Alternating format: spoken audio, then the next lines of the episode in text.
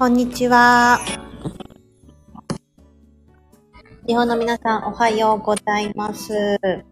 定期ライブ配信ですが、今週の木曜日ではなく、水曜日に、はい。あ、ステレオさん、ともこさんですよね。おはようございます。早速ありがとうございます。早起きだなぁ。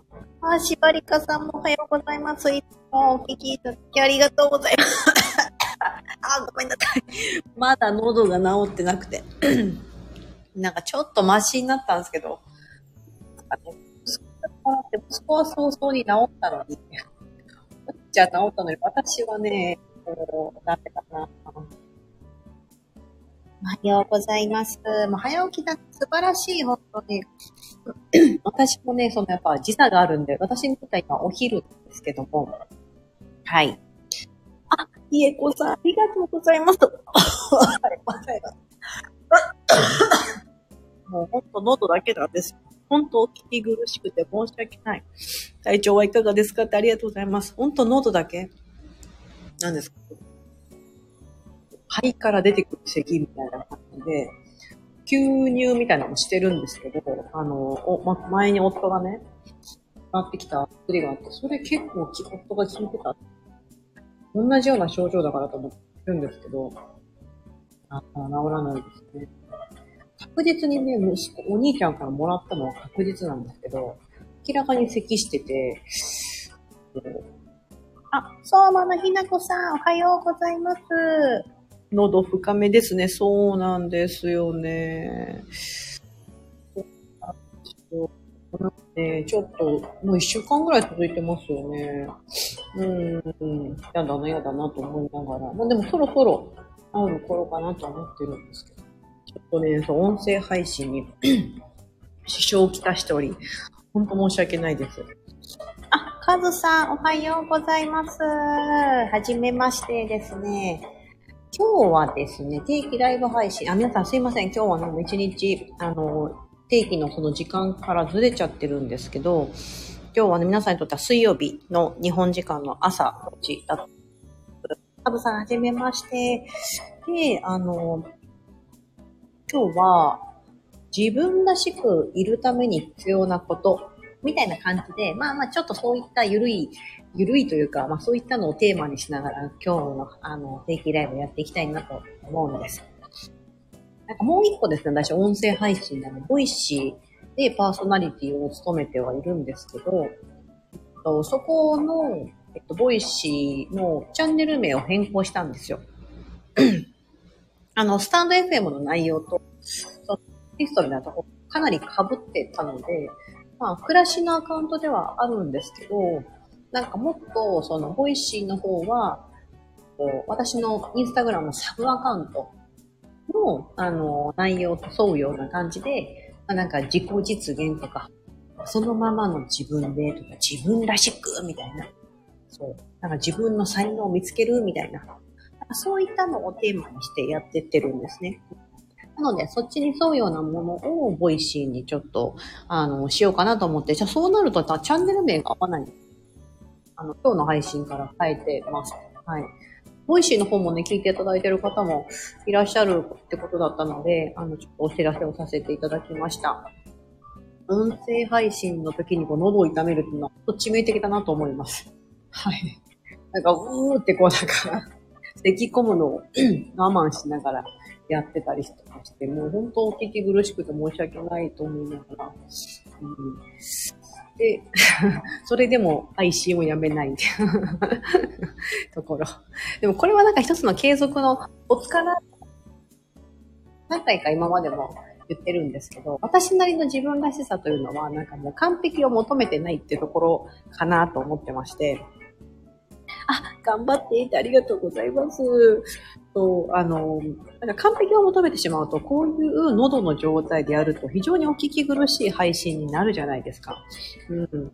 たら、今週はお休みしますみたいな、回復してからやりますっていう方法ももちろんあるんですけども、となんか、その、確かにお聞き苦しい点はあると思うんですけど、別に喋れないわけじゃないし、みたいな感じで、そう私としてはまあなんか定期ライブは、まあ、日程を例えばこうやって一日ずらしながらでもやるとか。うん、ちなみに来週もね、すいません、あのー、こちらの勝手な都合で、あの、配信がまたこの時間、あ、この曜日ですね、水曜日になるんですけど、うん。で、なんか定期ライブも木曜日にはできないけど、他の日だったらできるんだったらやろうみたいな風にして、なんかこう、それぞれ決めたことに対して完璧であろうとするとか、まあ、例えば期限とかもそうですよね。体重5キロ落とそうとか、いついつまでにって決めてて、そこまでにできなかったら、ああ、もうダメだ、私ダメだってなるんじゃなくて、その間5キロって決めてて、たった1キロしか落ち落ちなかったとしても OK みたいな。なんかそれがどちらかというと私なりの自分らしさかなっていうのを思ってまして。うん。ステレオさん、なかなか始められなかった朝活、今日から始めます。お、ともよさん、そうなんですよ。まずは3日坊主目指して頑張ります、ともよ。ともよさん、あの、この、あの、スタイフのステレオさんをともよに変えてほしい。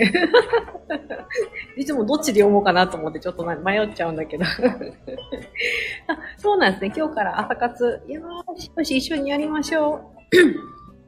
そうですよ、三日坊主目指して頑張りました。いや、そうそうそう、それそれ、そういうのが、それが友よさんらしさじゃないですか。三日坊主で思っちゃうかも、あの、終わっちゃうかもな。でも三日以上続いたらすごくないみたいな。かなりかなり自分のハードルを下げればいいなって思うんですよね。うん、なんかそれがまた、その完璧を求めるのもいいじゃないですか。完璧主義な人って私はすっごいなと思いますし、そういう人ほど成功するってのもあると思うんですけど、それがやっぱできる人と、それによって潰れちゃう人といると思うので、うん、なんか私も今までの経験上、もうそんな完璧を目指してもできねえぞ私はって思ってるので、あ、りえこさんからともめさんに拍手が言ってる。ほんとほんと、ちょっとともめさんぜひ、あの、この朝活ライブ、このスタイフの定期ライブぜひ毎回遊びに来てくださいね。これがまた一つの起きるきっかけになるかなと思うので。うん。そう。だから、なんだろう、そういう自分らしさみたいな、が何なのか。例えば私だったらもうそうやって完璧求めないから多分ね、続けれるんですよね。そう。よく言われます。なんでそんなに続けられるんですかみたいな。それこそ100日チャレンジとかもそうですよね。100日チャレンジしたり、まあ、インスタグラムもそんな長いことやってませんが、まあ、2年ぐらいは結構本腰入れてやってるっていうのもあって、そういうことかもそうですよね。スタンド FM もそうですよね。基本的に毎日放送、配信っていうのをやってきて、穴が開いたりとか、今日はできませんとか、この間なんか多分2日間喉痛めてて配信できなかったりしたので、そういったこともあるんですけど、でもやるみたいな。ね。なんかそこがまた私らしさであって、まあそれ、それがなんか気に入らなくて、あの、もう聞かなくなるって人もいると思うんですよ。見なくなる、聞かなくなるみたいな人もいらっしゃると思うんですけど、なんかそういうところを認めながら、あ、それがさやかさんだよね、みたいな。なんかごほごほ言いながらやってるみたいな。そう。なんかそれで、なんかそんな状態でもできるんだ。じゃあ私もちょっとこれやろうかな、みたいな。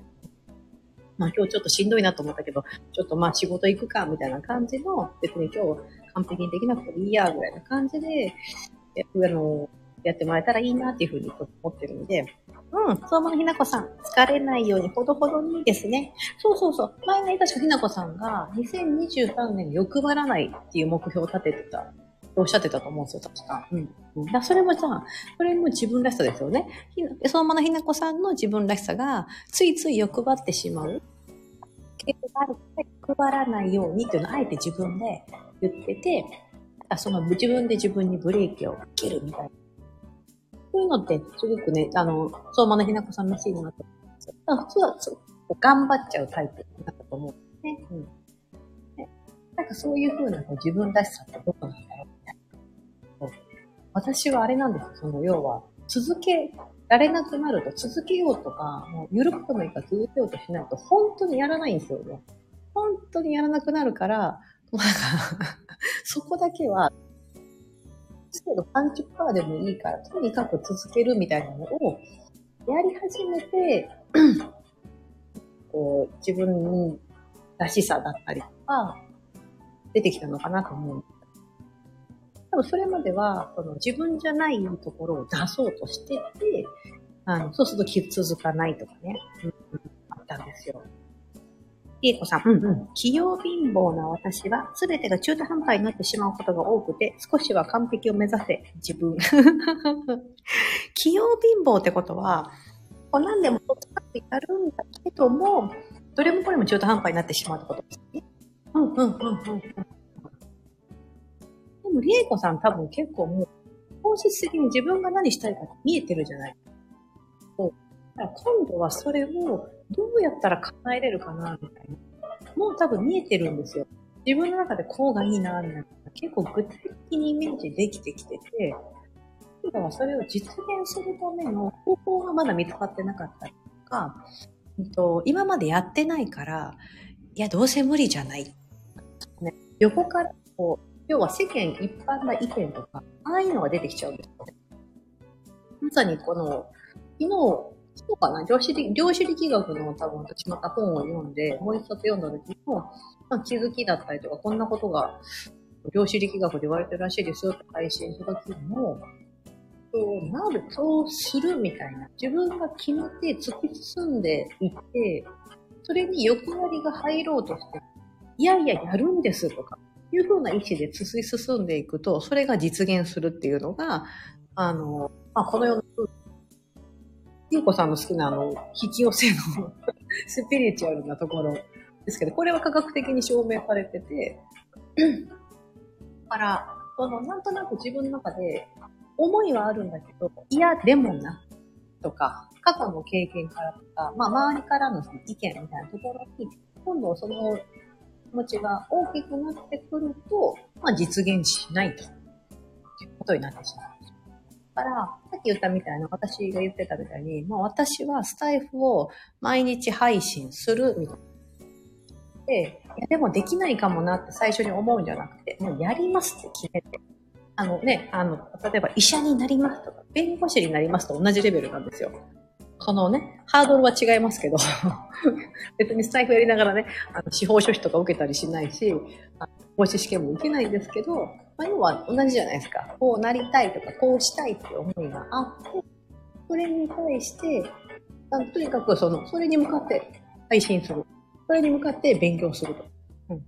なんかそこなのかなと思うんですよね。うんうんうん。お、大別ゼロ、カズさんやめました。目から鱗。いや、ほんとそうですよね。新しいですよね。で、大別ゼロ私すっごいびっくりしたんですけど、最後の最後で、その著者、えー、この著者初めての著者、あの、要はあの人、その人が初めて書いた、著者の名前忘れちゃったんですけど、ね、黒人の方なんですよ。私結構それに衝撃、で完全にホワイトカラーの人が書いた、その あれ感じかなと思って、あ、違うと。やっぱ本人すごく、あの、アメリカに住んでると、やっぱりその黒人の方々の、その、こう、あるんですよ。やっぱりそういうね、もう生まれながらにして、やっぱり、そうあの、場所的なところもあったりとか、だからね、なんか、しっくりしあ、なんかもうこの人が書いてるんだったら、本当そうだな、みたいな感じで、うん、納得です。お、早速実践、カズさん。え、何したんですか？何したんだろう？ライズゼロ読んで。なんか、何かにお金使ったのかな？自分のために または周りのために。あ、こう、なんだ。いや、そうそうそうですよね。うん。今、明日生きてるかもわかんないし、あ、なりたいとか、ああなりたいとか思って、本当それが実現するまで生きてるかもわかんないような、この不確かな世の中ですので、子供に今あげる。いいですね、いいですね。生前贈与のやつですよね。いやいや、でも本当そうだ、本当そうだ。ね。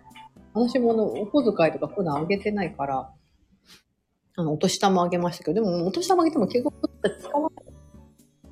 もらってイエーイみたいな。なんかもらうと子供たちってイエーイじゃないですか。でもその、まだ使い方がよくわかってないからって思うんですけど。ね、日本みたいになんだろう、ほら、子供たちだけで、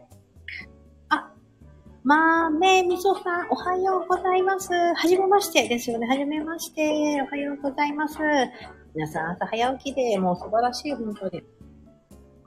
あれ、バイビズゼロも、で、まあお金はね、その溜め込んでてもしょうがないよと。結局みんなお金を使わずに膨大な、その、資産だったり、お金残して死んじゃうっていうのが、あの、それどうなんだっていうのを解いてる本なんですよね。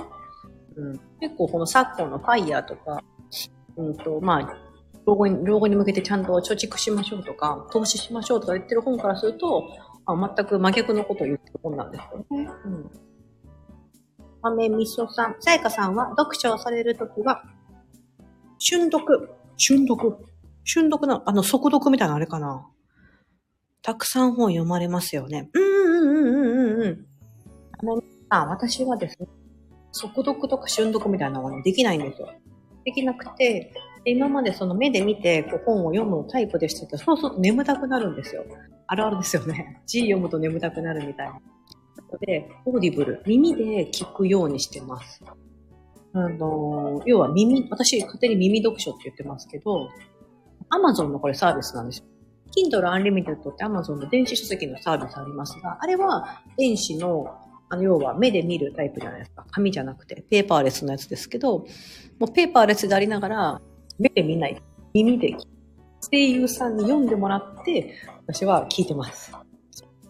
なので、結構いつでも、要は、あの、子供の送り迎えの時とか、ちびちゃん寝かしつけながらと、家の家事、ぼーっとやってる時とかに、ずっといつもイヤホンを耳にくっつけて聞いてます。はい。あ、カズさん、仕事辞めてやりたいことやります。うわ、マジっすかすごいっすね。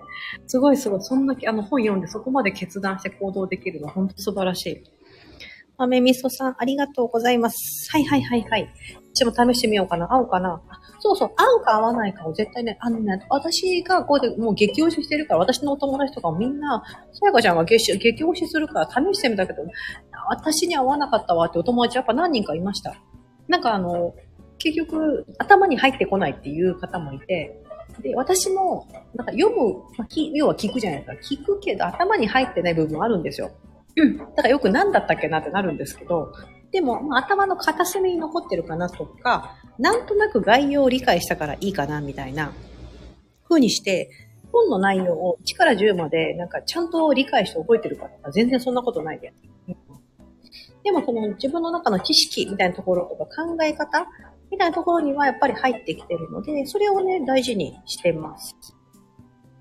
りえこさん、紙の本を読むタイミングはどんな時ですか？それはね、図書館に行った時です。図書館に行った時は、図書館ってこう自分の別に興味がないやつも目に飛び込んでくるじゃないですか。私普段別に育児書とか読まないし、お料理の本とかも自分から読みに、まあ、例えばオーディブルでじゃあそれ探すかって探さないんですよ。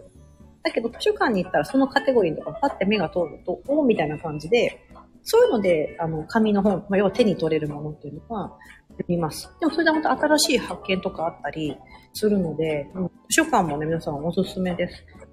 日本の図書館とか、当たり前だけど日本語いっぱいね、いっぱいじゃないですか。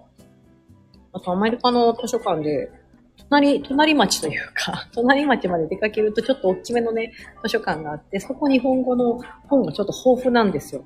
ありがたいことに。だからそこに行って読んでます。そこで借りて。本当のひなこさん、耳読書、前にトライしたけど内容が右から左に流れていってしまうって。そうそうそう、私も友達と同じタイプだ。そうそうそう。やっぱ合う合わないってあるんですよね。でもあの30日間って絶対、今ずっとオーディブル無料、それ無料でやってくれてるので、30日間は無料でお試しできる。30日以内で、あ、これ合わないなと思ったらキャンセルすればもう0円でお試しできるんで、一回やってみてください。聴覚、豆味噌さんも聴覚脳なのか、視覚脳なのかと、ああ、脳の好みがありそうですね。いや、ほんとそうですね。あ面白いな。うん。いや、でもそれはあるかも。私の、私は耳で聞く方が性に合ってますけど、夫は、あの、目で見たいっていうか、で、できれば電子じゃなくて紙で読みたいってタイプなんです。うん。ありますよね。あの、要は、電子書籍化派と紙派と、それも分かれますよね。うんうん。まあ、紙の方がパラパラっていうのをこう見返すときとか、かいつまんで読むときはやっぱり紙の方が分かりやすいなっていうか、探しやすい。スピードとかも断然違うなっていうふうに思います。採用飲んでみました。あ、いいね、いいね、いいね。なぜか優越感。いや、そうでしょ、そうでしょ。ありますよね。なんかすっごい、なんか意識高い系になったかのような。的には、遊学さんのこのタイプが聞きますよ。ああ、アメリカにあるかな日本に来た時ぜひ買ってみてください。あ、そう、買って帰ろう、今度。遊学さんのなタイプなんだ。あ、粉効きそうだななんか粉薬飲むとこう漢方とか思い出すんですよね。うん。全然話違いますけど、私昔錠剤の粒の薬を22、3歳まで飲めなくって、お医者さんに怒ら怒られたことがある。大学生ぐらいの時に、なんか、胃腸炎、いや、大学生や、就職してからだ。22の時にです。新入社員で、胃腸炎になって病院に行って、そこで、ああなたよくこんなになるまで働いたなみたいな感じで言われて、胃腸炎ってまあそのストレスじゃなくて、なんか、なんだったっけな。胃腸炎じゃなくて、なんか細菌系のやつですよね。なんか当たったみたいな感じですよ。食べ物とかに。そんな時になって、お腹下して、点滴みたいなのしたんだったかな。で、その後薬処方された時に、先生すいません、私、錠剤飲めないんで、シロップか粉薬で出してくださいって言われたらめっちゃ怒られて、あんたもう22でしょって言われた声かります。金柑もいいですよ。あ、金柑ね。金柑のダーメとかいいですよね。あ、ヒロさん、おはようございます。遊びに来ていただきありがとうございます。そうでしょ、豆味噌さん。いや、なんか恥ずかしいぐらいの粒飲めなくて、お医者さんもなんか呆れてました。いや、あんたもう子供じゃないんだから22歳でしょ、みたいな感じ。大人だったんで、それはもう、あの、そう言われて、そうですねって言って、もう飲みました。そっから飲めるようになりました。なんかお医者さんに逆に感謝です。それまでなんか、なんとかこうシロップとか粉でいけるじゃんみたいな感じで思って逃げ道があったんですけど、もうそんな風な薬出さないからって言われて、通の状態の薬に出されて、やっぱ飲ま飲まざるを得なかったんで、そうしたらやっぱ飲めるもんだなと思いました。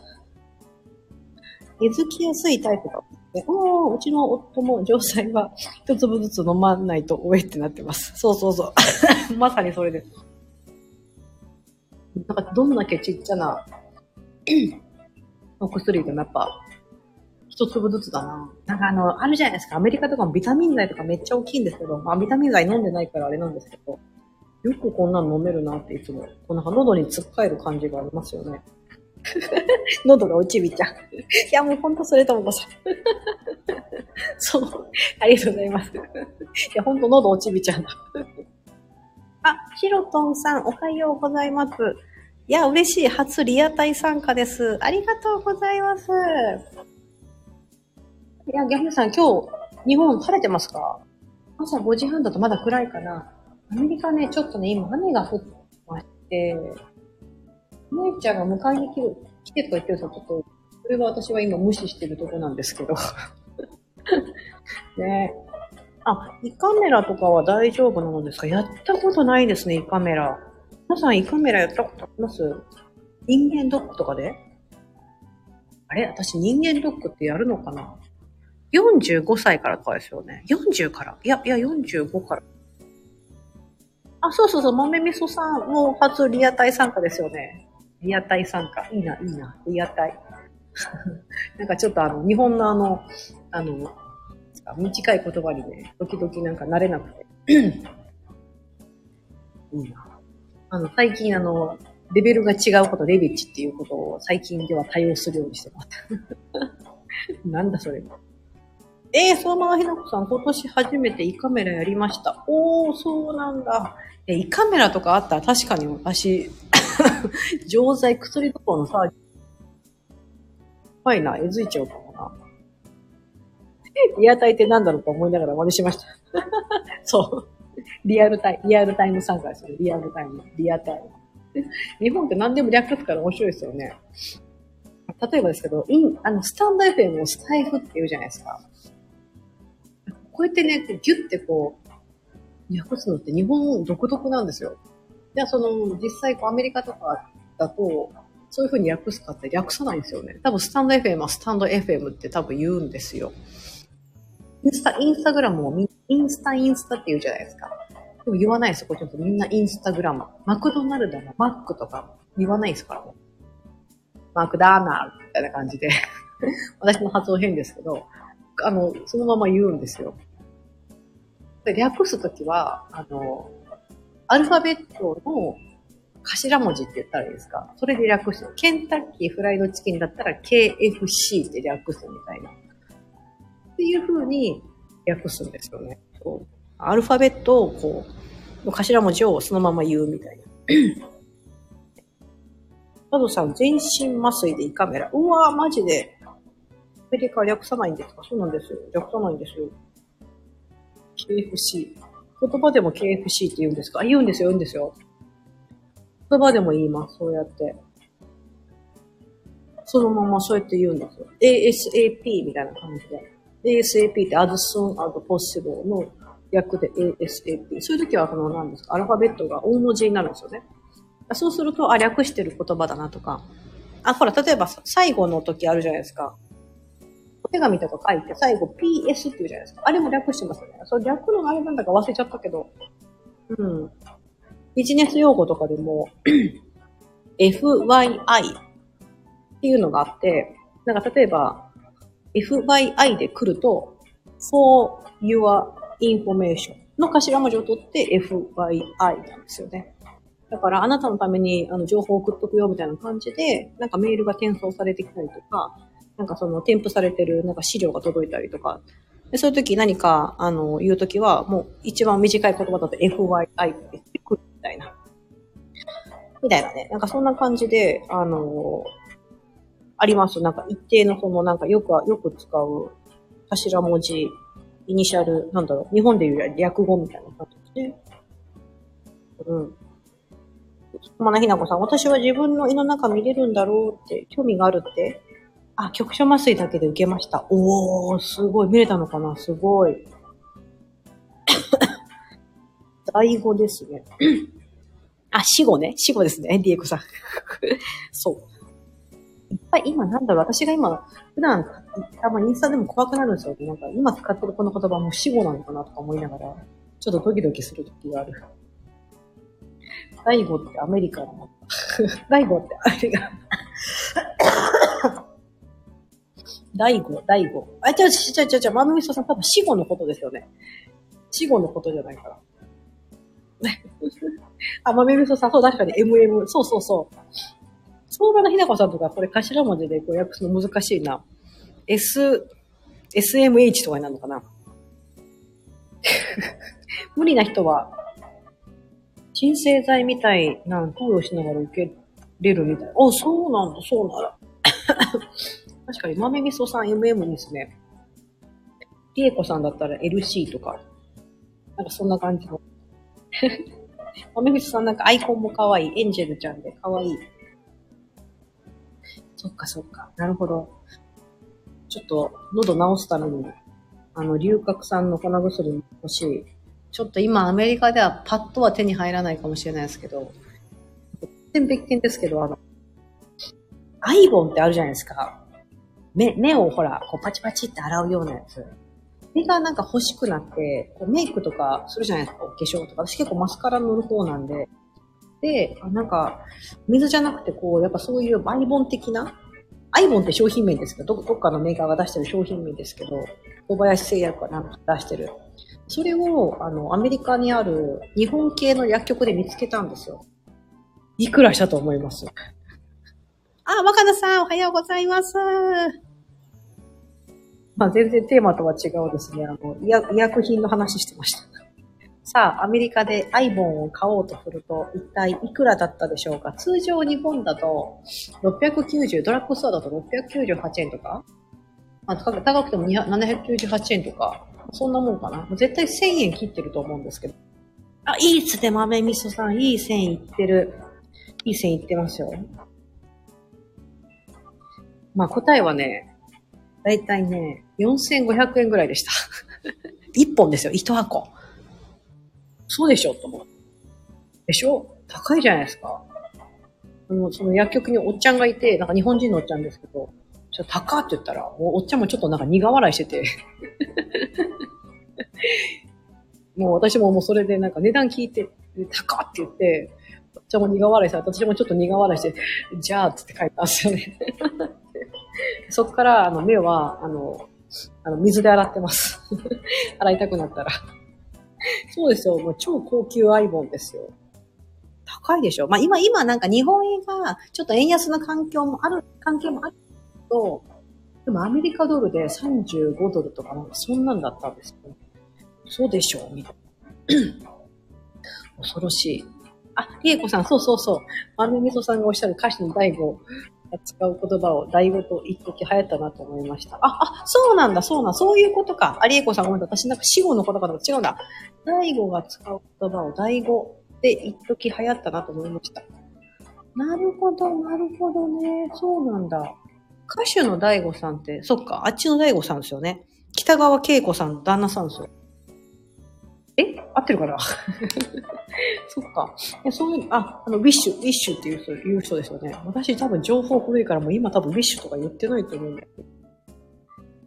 あ、そう、相馬のへなこさん、生理食塩水とかでも多分代用できるんじゃないかな。そう思います。でもなんか今あの、あのほら目にこう当てる、パチパチってやる、あるじゃないですか、なんかシリコンっぽい。あれだけを日本から多分私持ってきて、なんかい、あの、日本で使って、それで持ってきて、それを、それだけ残しといて、そこに水入れて、目をパチパチって洗ってます。なんかプールから、あの、プール上がりの小学生みたいに水で洗うの、目を。そう。あ、なるほどね。まみみそさんとりえこさんがよかったよかった。共通認識で。そっかそっか。その大悟さん。あ、どこよかったよかった。なるほどなかった。いや、そうです。雨なんですよ。お姉ちゃん帰ってきてて、あとお兄ちゃんを、今クラブ行ってるんで迎えに行かなきゃいけないんですよね。行かなきゃいけないことないと行くんですけど、ね送り迎えがね、もう毎日朝も必須だし、夕方も必須だし、弁当も作って、なんかでもこれに慣れてると、もし日本に行っ行った時に給食あったりとかしたら、もう私感動すると思うんですよ。あと子供が行って帰ってくる、勝手に行って帰ってくるとかあったら、感動して泣いちゃうかもしれない。なん、な、嬉しいみたいな風にして泣いちゃうかもしれない。そう、雨ね、雨だとちょっとね、あの、あえてこの背景、今のこのライブの背景画像は非常に、昨日、昨日ね、あの、晴天だったんですよ。久々に気持ちよかった。だからその時にちょっとパシャリした時の写真でございます。そうでしょう、友野さん。やっとれんな。物価高だと買い物が楽しくない。そうなんですよ。なんかこう節約する気になっていいんですけど、高いんですよ。何でも高い。地元のものも高い。唯一安いかもって感じるのはピザかな。ピザは日本に比べると安いって感じます。うん。アメリカでもね、花粉症とかってあるんですよ。でも多分種類が違うっぽいです。多分スギ花粉とかじゃなくて、私が、私自身が花粉症じゃないのでちょっと何とも言えないんですけど、でも普通に、あの、私が前に図書館で通ってた時のなんか英語の先生は、その時ちょうど春だったんですよ、去年。で、なんかその花粉症でスヌーズがみたいな感じで、いつもこう、ティッシュで鼻を押さえながら、授業してくれてて、なんかあるはずなんですよ。なんか、なんて聞いていいか分かんなかったから、何花粉ですか？なんて英語で言うんだろうなと思ったら、そこは聞かなかったんですけど、あるんですよ、その花粉症。あ、給食今日から再開。そうですよね。あ、そっか。えっ、と、日本は月曜日、8日の月曜日が成人の日でお休みで、9日から学校が始まってるところが多いんですよね。そっか、そっか。もうさんはだから、今日で給食、ひなこさんのところは今日から給食が、そうですね。初めの日ってね、なんか始業式とか言って午前中とかで帰ってきちゃうんですよね。ね。ほんと給食神ですよ。ほんと、いやね、カズカズさん、ほんとそう。そう。ピザ、ピザちょっと安い。アメリカ来てピザ食べたらちょっと、あ、なんかまあまあまあ、それ、それなりの、うんうん、なんか納得価格かなと思います。うん、いや、そうですよね、グレイコさんも。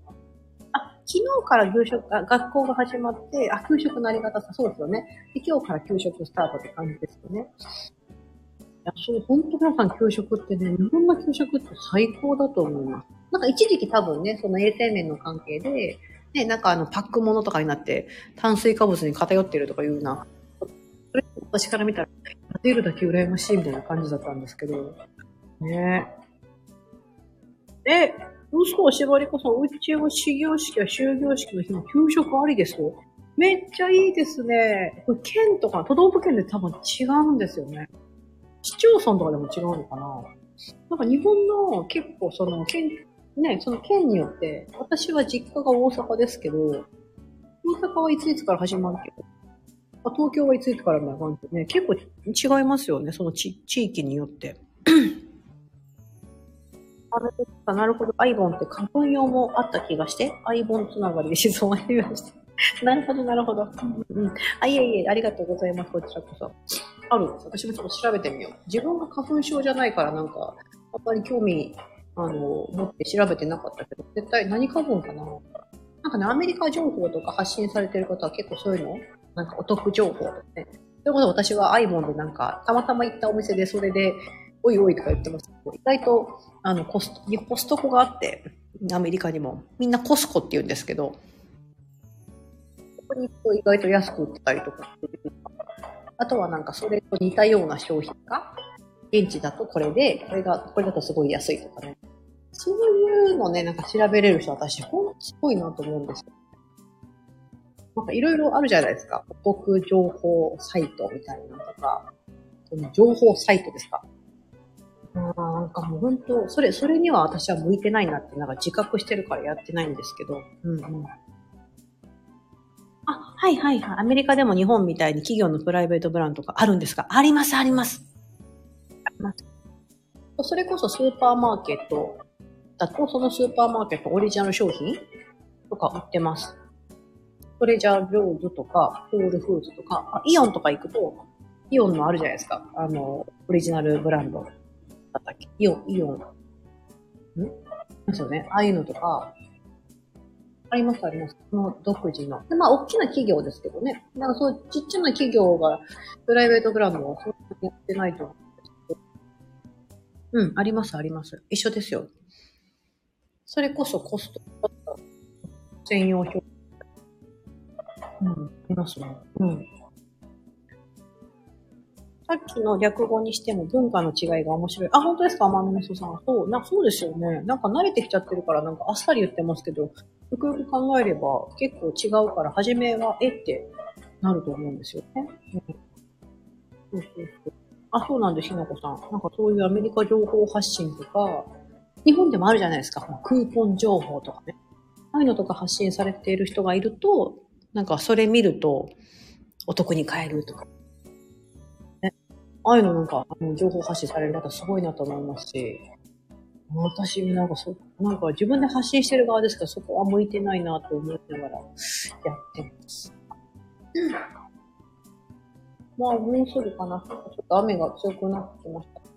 ねえ、皆さんどうですか？今年はちょっと皆さんもこう自分らしくいるためにみたいな感じで、私が今、喉を痛めながらも、あの、続続ける？まあ、なんか、その、一回やめたりとか結構長く休むと私多分復活してこないやつ、やつなんで、それをちょっと知ってるからこそ、あの、ね、ちょっとお聞き苦しい点がありながらも、まあ、やつ、続けるとかね、うん、完璧目指さない、欲張らないみたいな。なんか今年もね、そういう風にして、あの、やっていけるといいかなと思うんです。何が自分らしさみたいなところは、意外と自分のその今までの経験だったりとか、うん、体験を持っておかないとわかんないですよね。周りから言われても、うーん、みたいな。周りが、周りから言うからこそ気づけるものっていうのはあるんですけどね。よく言って、私がよく言う才能の部分っていうのは、周りから言われるから気づくんですよね。あの、だって息、息をするようにやっちゃってることなんで、普段気づかないんですよね。みんなできて当たり前。私はできて当たり前。みんなできて当たり前でしょ。簡単じゃんと思ってるから、自分では気づいてないんですけど、めっちゃ大きな才能みたいなのがね、いっぱいあるんですよ。うんうん。逆語に慣れてしまうと、海外行った時に使え伝えるのがしんどそう。ああ、確かに確かに。そうですよ。あとね、発音海外で、発音が、通じないんですよ。は、この間ハムチーズのサンドイッチ注文するときに、通じなくて、さすがに自分でももうなんか、だいぶショックでした。日本だとハムって言うじゃないですか。は、アヒフヘホのハムでハムチーズじゃないですか。でもこっち、ハムじゃ通じないんですよね。ヘーなんですよ。ヘム。ヘム、ヘムなんですよ。チーズはなんだろうな。うん。まあ、チーズですけど、ヘムって言わないと通じないので、なんかそういう発音の違いとかもあって、なんかね、伝わる、意外とそう、出川イングリッシュさんみたいな感じで、出川さんみたいに通じる時もあれば、なかなか納得してもらえない、分かってもらえないっていうことも、まあ、多々あるみたいな感じですよね。はい。あ、ちょっとお姉ちゃんが帰ってきたので、今日は今週のこの定期ライブ配信はこの辺りにして、また来週も、あの、同じ水曜日の朝5時からお届けできるようにしますので、ぜひぜひ遊びに来ていただけたら嬉しいです。はい。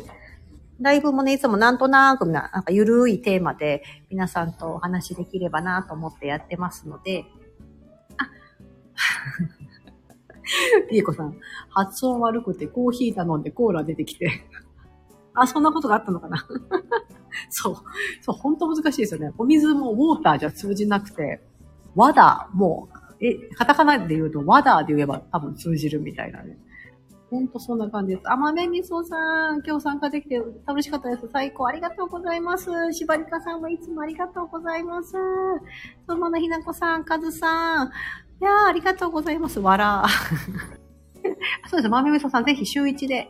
来週も、あの、水曜日ですけど、また再来週からは一応木曜日が定期ライブ配信となります。あ、嘘嘘嘘。来週と再来週もそうだ。もうそれだったら ちょっと今月だけイレギュラー イレギュラーなんですよね。すいません、本当来週と再来週もね、水曜日です。すいません。1月は水曜日がほとんどと思っていただければ嬉しいです。ぜひ朝のね、あの、時間にですね、ちょっとこう、まあ、いつも私多分そんなに長くやらないので、30分から40分ぐらいですので、こうやって遊びに来ていただければ。え、今から朝ヨガすごい。あとさ、あ、そうそうそう、ともこさん、ぜひ、あの、今年ね、毎週水曜日、または木曜日とか、あの、すいません、この、ちょっと今、定期なのか不定期なのかわかんない配信になってますけど、ぜひ遊びに来てください。りーこさん、今日もありがとうございます。ありがとうございます。ちょっと喉ね、早く治すようにします。ありがとうございます。まめみそさんも。ではでは皆様、今日も素敵な一日をお過ごしください。失礼いたします。